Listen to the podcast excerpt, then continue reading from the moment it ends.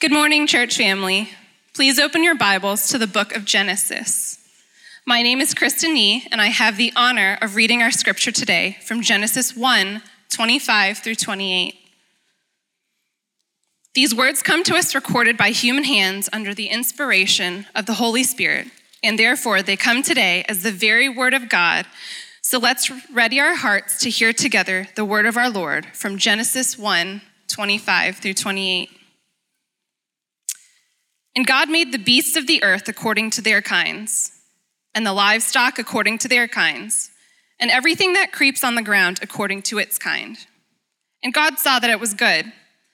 Then God said, Let us make man in our image, after our likeness, and let them have dominion over the fish of the sea, and over the birds of the heavens, and over the livestock, and over all the earth, and over every creeping thing that creeps on the earth. So God created man in his own image. In the image of God, he created him. Male and female, he created them, and God blessed them. And God said to them, Be fruitful and multiply, and fill the earth and subdue it and have dominion over the fish of the sea, and over the birds of the heavens, and over every living thing that moves on the earth. This is the word of the Lord. Thanks be to God. Well, we're starting a two part series today on sex and dating. Now, the, the, Christian dating world is kind of awkward. Uh, now, you might be saying, well, I'm not dating, I'm happily married. Um, good for you. Um, but we should be concerned about this.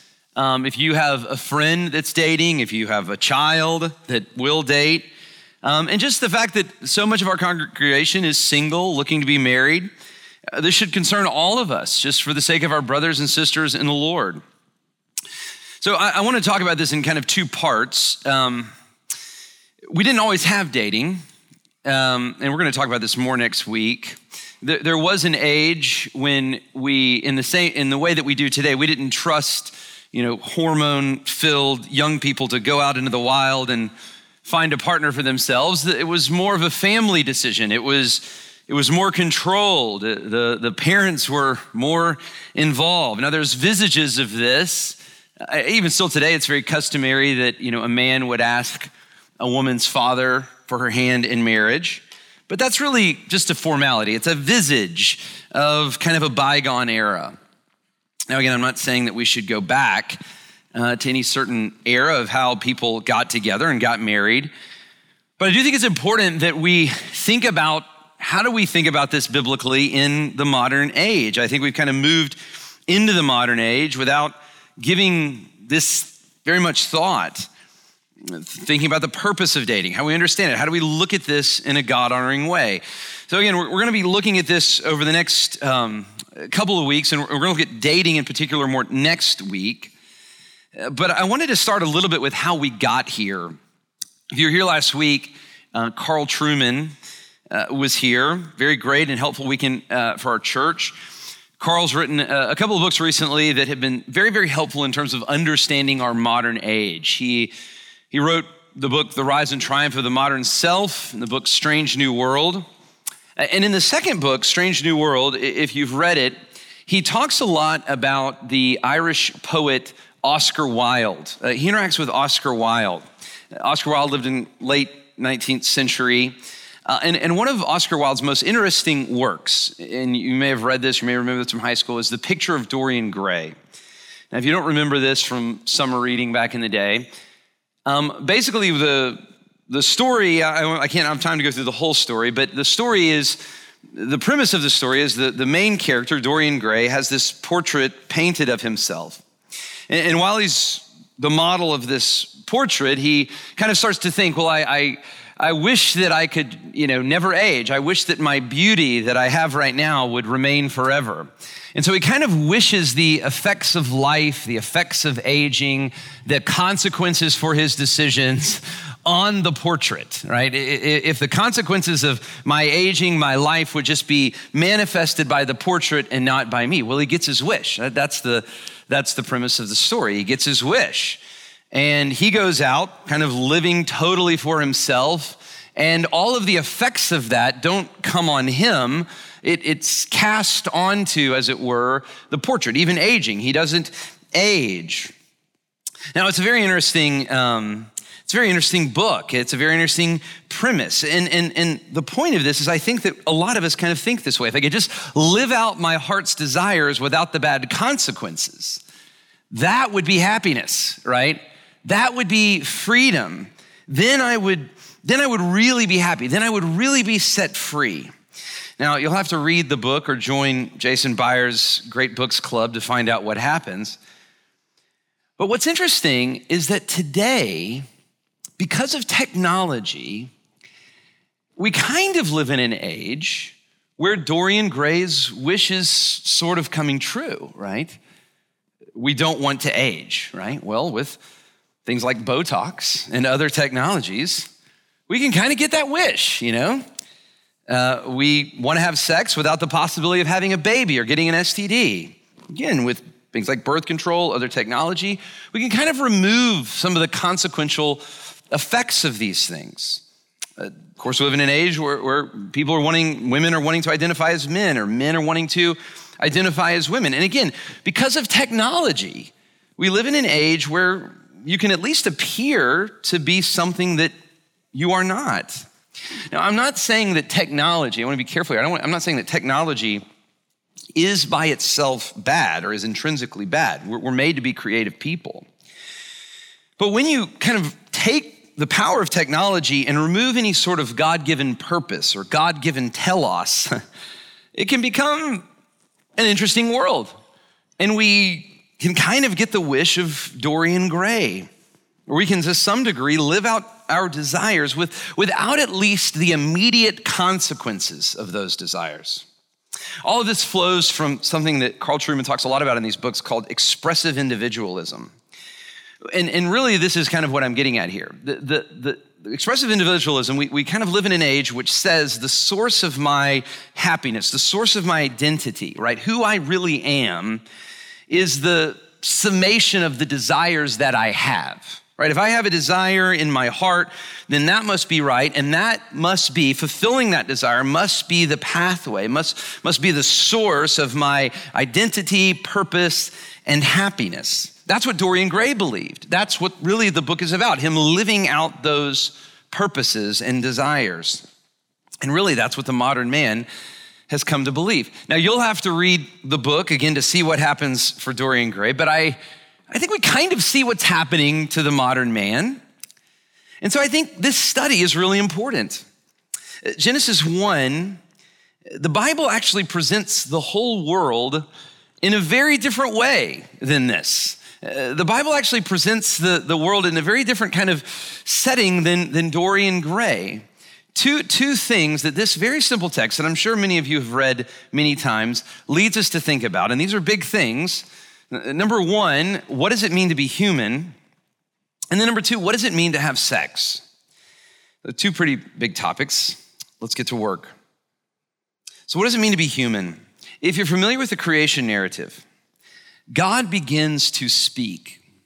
And from God's creative order, the world and the universe and everything begins to come into existence. And if you've read the creation narrative, day after day after day, more and more and more, I mean, the, the world is filled, beauty comes about. There's this glorious reflection of God's glory. And in the, in the creation account, if you've read it, it, it crescendos. It's, it's like a song that crescendos. And that's where we pick up today. Verse 25 says, God made the beasts of the earth, and this is what I wanted you to see, according to their kinds, and the livestock according to their kinds, and everything that creeps on the ground according to its kind. And God saw that it was good. I started here in 25 for a reason. I, wanted you to see something. All through this creation narrative, the, the, create, the creatures that God makes, of course, reproduce. And, and God, of course, sets limits on how they would reproduce. They would reproduce according to their kind. To use an old phrase from Alabama, dogs don't have cats, right? The creatures that God created would create creatures like them according to their kind, according to them. You know, I have a dog that lives at my house. Uh, her name is Mabel. She's a yellow Labrador retriever, okay? A Labrador retriever. Now, we never taught Mabel how to fetch. I never got out in the backyard and taught her how to fetch.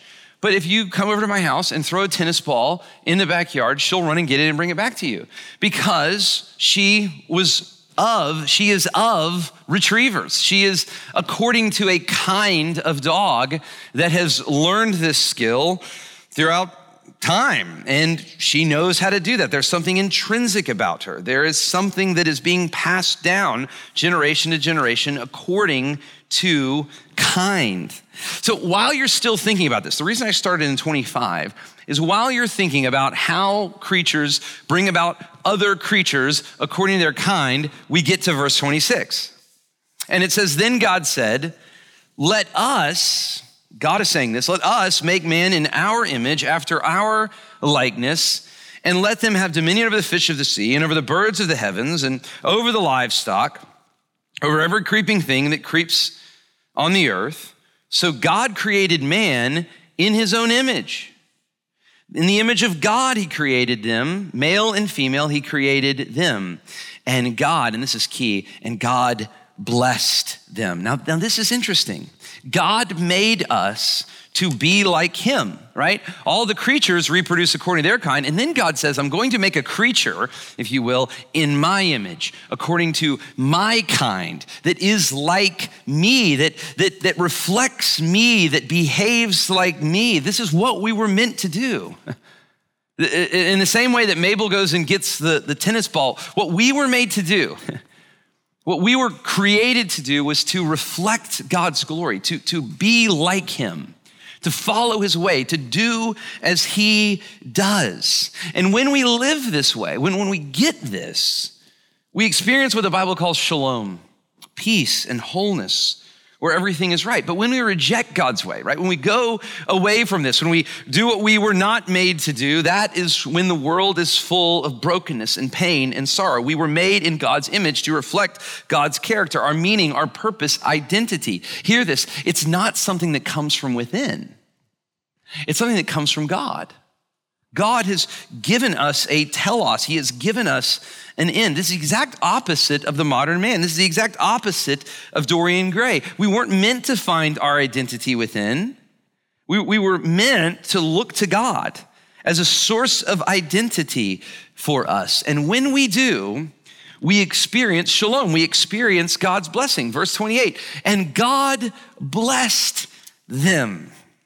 The man and the woman, as they reflected God, they experienced the blessing of God.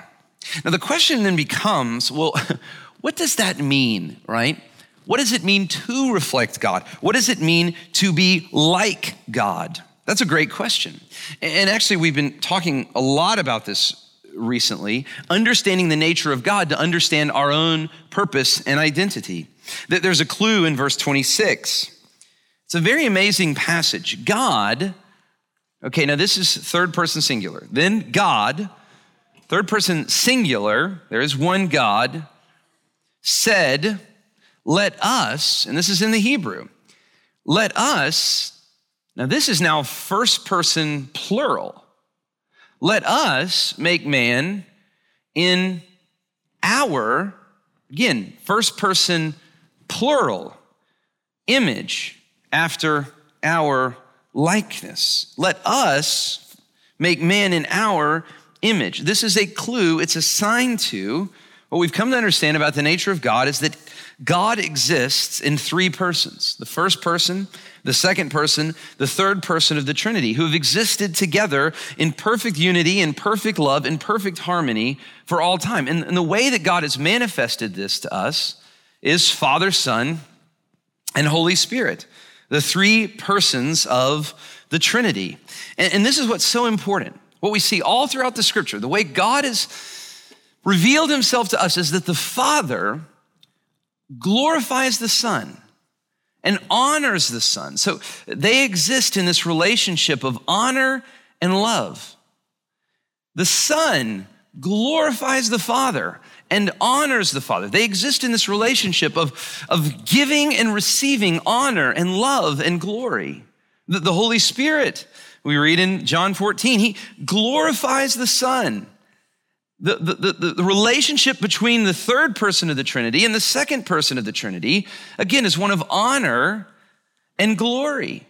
There is honor and glory in all of these relationships. That's how each member of the Trinity is approaching one another. The Father honors and glorifies the Spirit. The, the Spirit honors and glorifies God. That this whole relationship exists not in, not in a way of taking, not in a way of trying to get, but in a way of giving and receiving honor and glory with one another.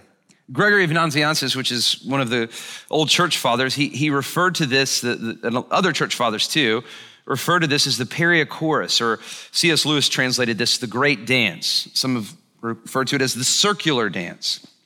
And, and I love the way that Lewis and Owen Barfield and other writers talk about this. They talk about this is the true realm. This is the true realm.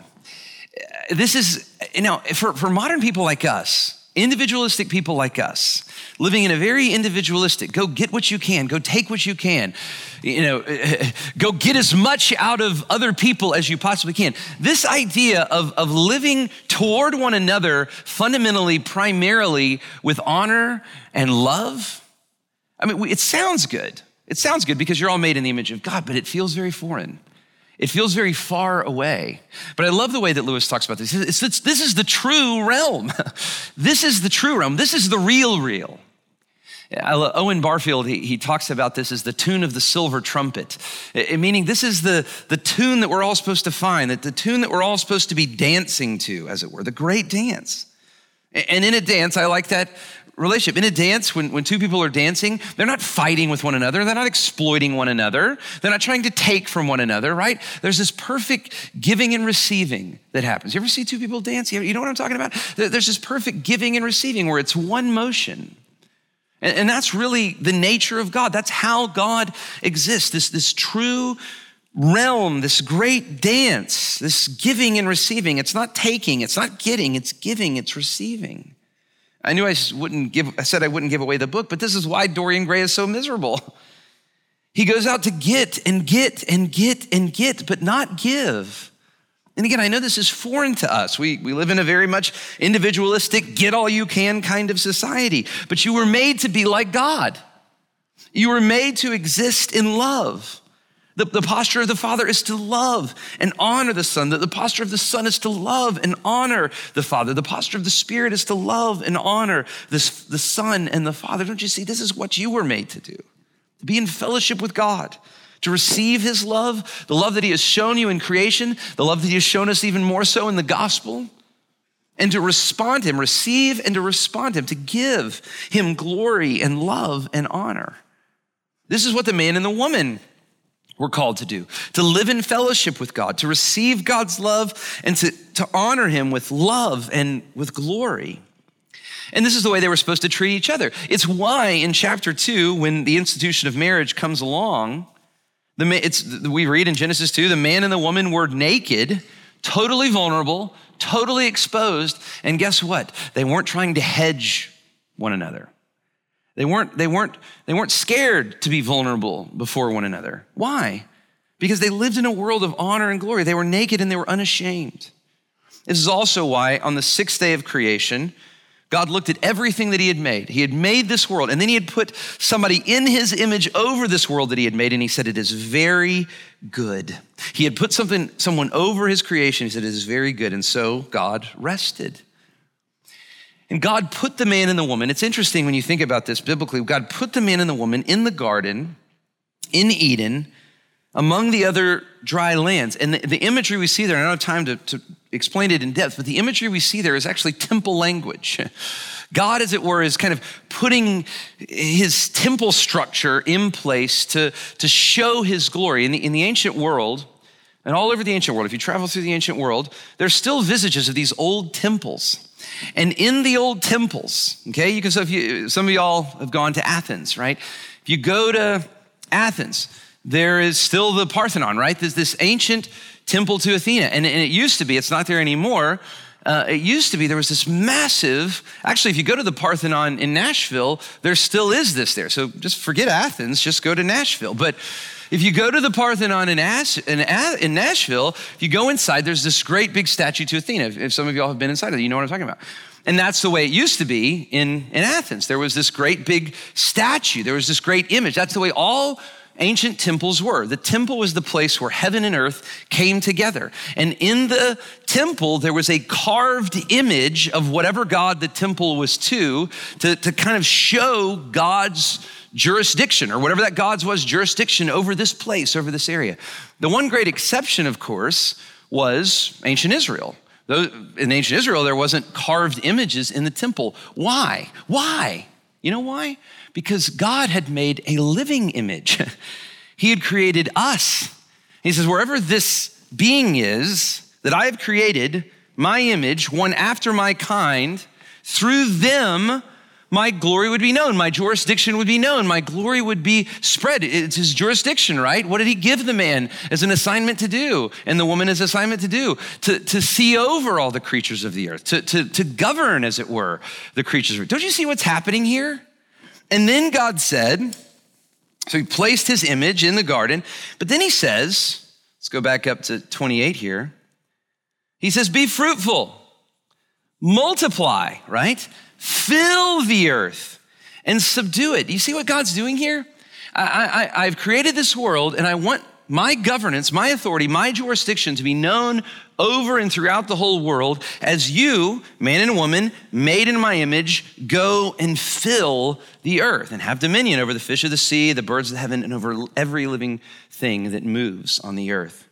I, I love this picture. So, you know, is, is it where God put, you know, the man and the woman somewhere here in the Garden of Eden, and humanity was to spread out and to fill the world and as we did, the glory and the presence and the jurisdiction of God would be known everywhere in his whole creation. And what is the means that God gave us to bring about this multiplication and filling?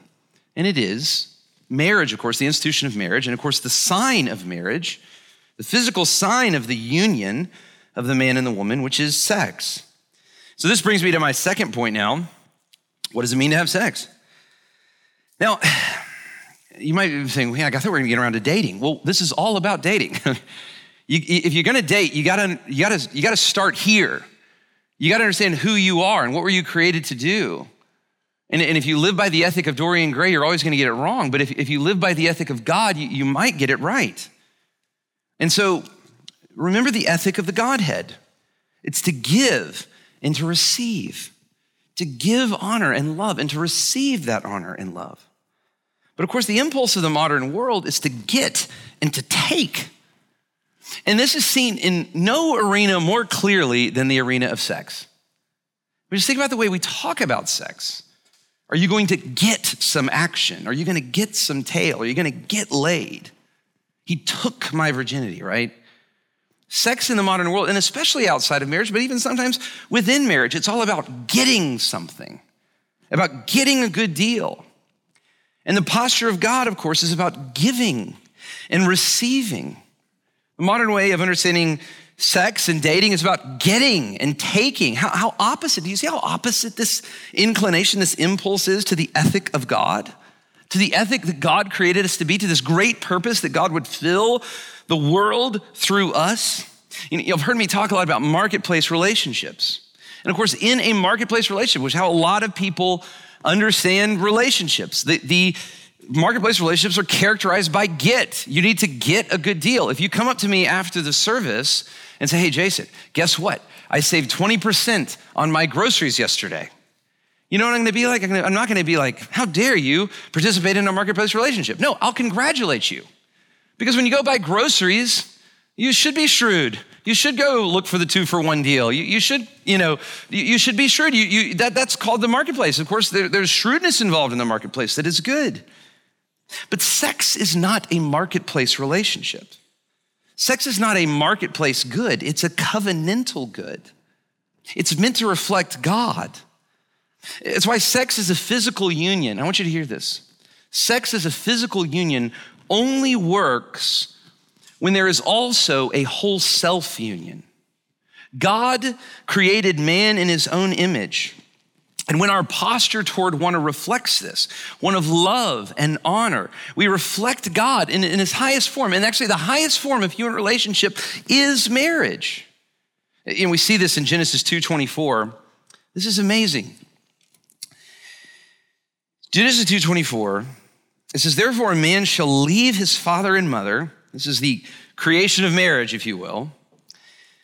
And, and this is a good word here hold fast now, I, I, I don't know, you know, there's a couple different translations for this. I actually like the old um, King James, cleave. You know, we don't use that word anymore. But I, I, like the essence of that word. Hold fast doesn't quite capture it. The, the Hebrew there is dabak. And dabak, I, I think it means cleave. It, it, it um, it's related to this whole self union. You're, when you get married to someone, you cleave unto her. You, you're totally joined unto her. It's not just a physical union, right? It's, or him. It's not just a physical union. It's, it's a whole self union. There's a, an emotional tie. There's a physical tie. There's a spiritual tie. There's a family tie. You're creating a new family. Your, your whole self cleaving unto one another. So it says that the man shall leave his father and mother and, and cleave dabak, become one with his wife. And the sign of that, right? The, the covenantal sign of that, they shall become one flesh. Now, this, the Hebrew here is basar. So this is this is saying that the fleshy part, the, the, the flesh will come together. When the debak comes together, hold fast, then the flesh comes together. The sign of the whole self union is that one flesh comes together. We see the same kind of language in the New Testament also. There's two kind of Greek words. Again, sometimes the translations don't, don't come over very clearly. There's two Greek words that I want you to see in this 1 Corinthians 6 passage soma and sarx. Now, now soma refers to the, the whole self, right? The, the whole of a person. Sarx refers to kind of the flesh part of a person. So, this is what Paul is arguing here, 1 Corinthians 6. Do you not know that your bodies, your, your whole personhood, are members of Christ, right? You are a member of Christ if you're in Christ. So then, shall I take the members of Christ and make them members of a prostitute? Never. Or do you not know that he who is joined to a prostitute becomes one, and this is so interesting, one soma with her, and then, of course, he quotes what we just read in Genesis 2, and he uses the basar, he uses the fleshy part. The two shall become one flesh.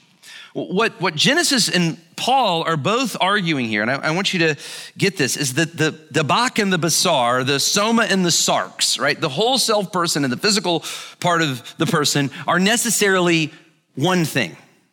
When the sarx comes together, the soma comes together. When the basar comes together, the debak comes together. They cannot and should not be ripped apart. Sex is a whole self donation. And this is why sex outside of the covenant of marriage is damaging.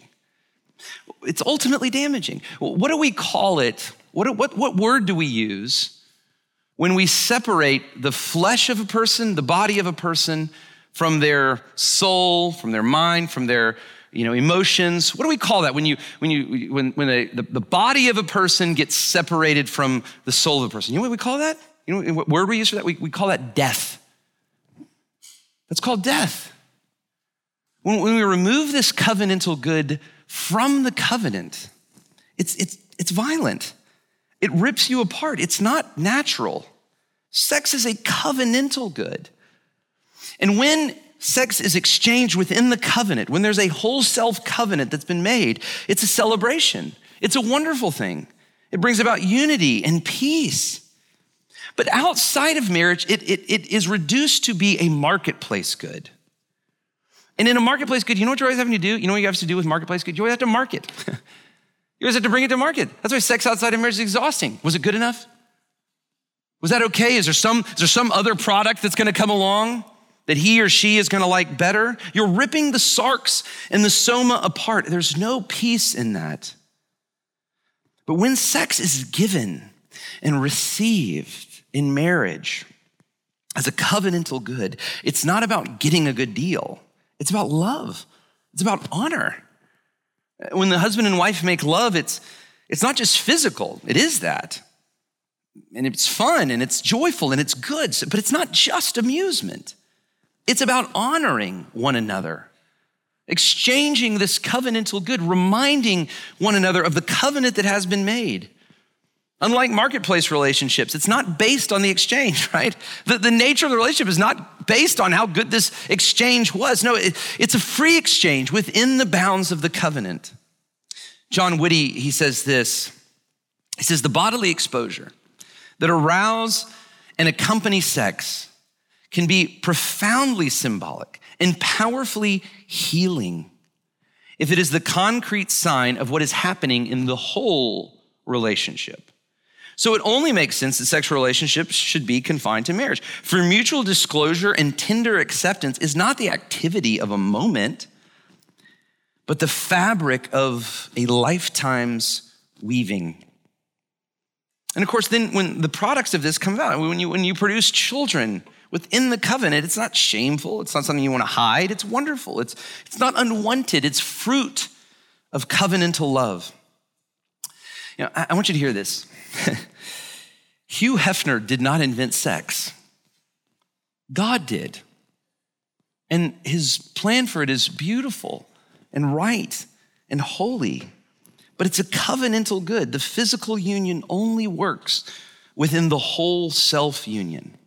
And I just want to say this this is so important for us as a worshiping church. This, this matters. We, we were made, we were created by God according to his kind to display his glory. And I want you to, I'm not here to condemn you. I'm here to give you a vision. I'm here to invite you to something, something that God, I'm, I'm here to invite you to something in the name of Jesus, something that God is inviting you to by his gospel. And the truth of the matter is, we've all messed this up. You know, Al Mohler has said everyone north of puberty is perverted in some way. And that's true. And here's the deal we aren't just sexually perverted, we're perverted in every way. Instead of approaching one another with love and honor, what we were made to do as we reflect God, we go out trying to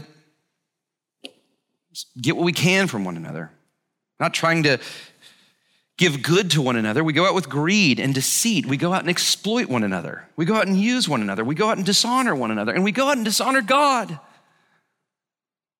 And even though God should in response to that, have come to us with great judgment. God has come to us with great mercy, even though Jesus should have come to the world to condemn the world. He actually says in John 3 17 that he didn't come to condemn us, but he actually came that we may be saved, saved from our perversion through him.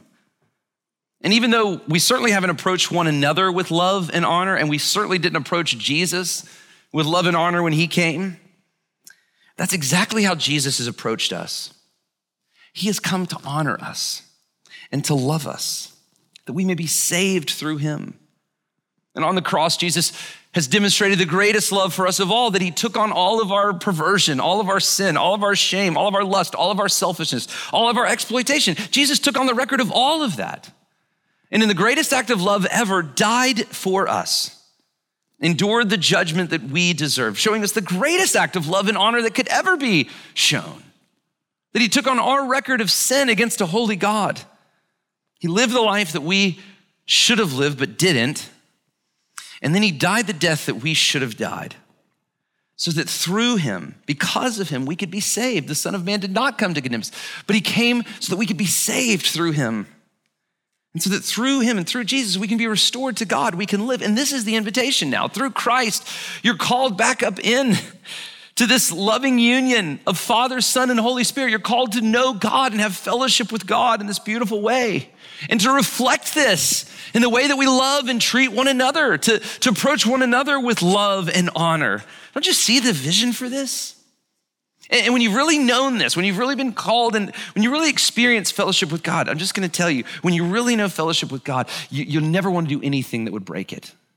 You don't wanna break it. You don't, you don't wanna fall out of fellowship with God. You don't want anything that would dishonor what God has called you into.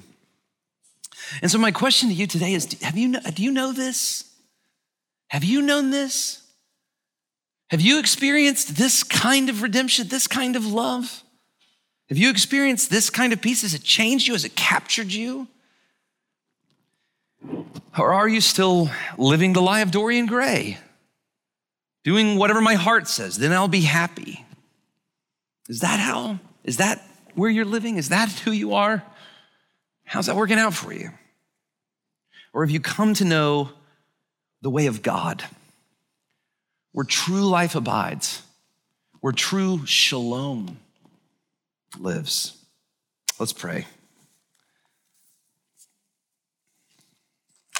Father, I pray that you would give us a vision for who we are to be, who we've been created to be. Father, I pray that we would not be so short sighted, not so small minded, but we would know your goodness. We would know who we've been made to be, Lord, what this great purpose that we've been called to, to made in your image, to reflect your glory, to be after your kind. Father, give us a heart for this and a vision for this today. Help us to actually believe the gospel today. To believe that, or even though, as I mentioned before, all of us have perverted your design in some way or the other, but you have not come to us to condemn us. You've come to us that we may be saved through Jesus. You've come to us with honor and with love. So, Father, I pray that you would lead us, even because of your kindness and love, to repentance, to belief, to faith, that we would trust you, we would look to you, Lord. Do this work in our hearts. I ask and pray in Jesus' name.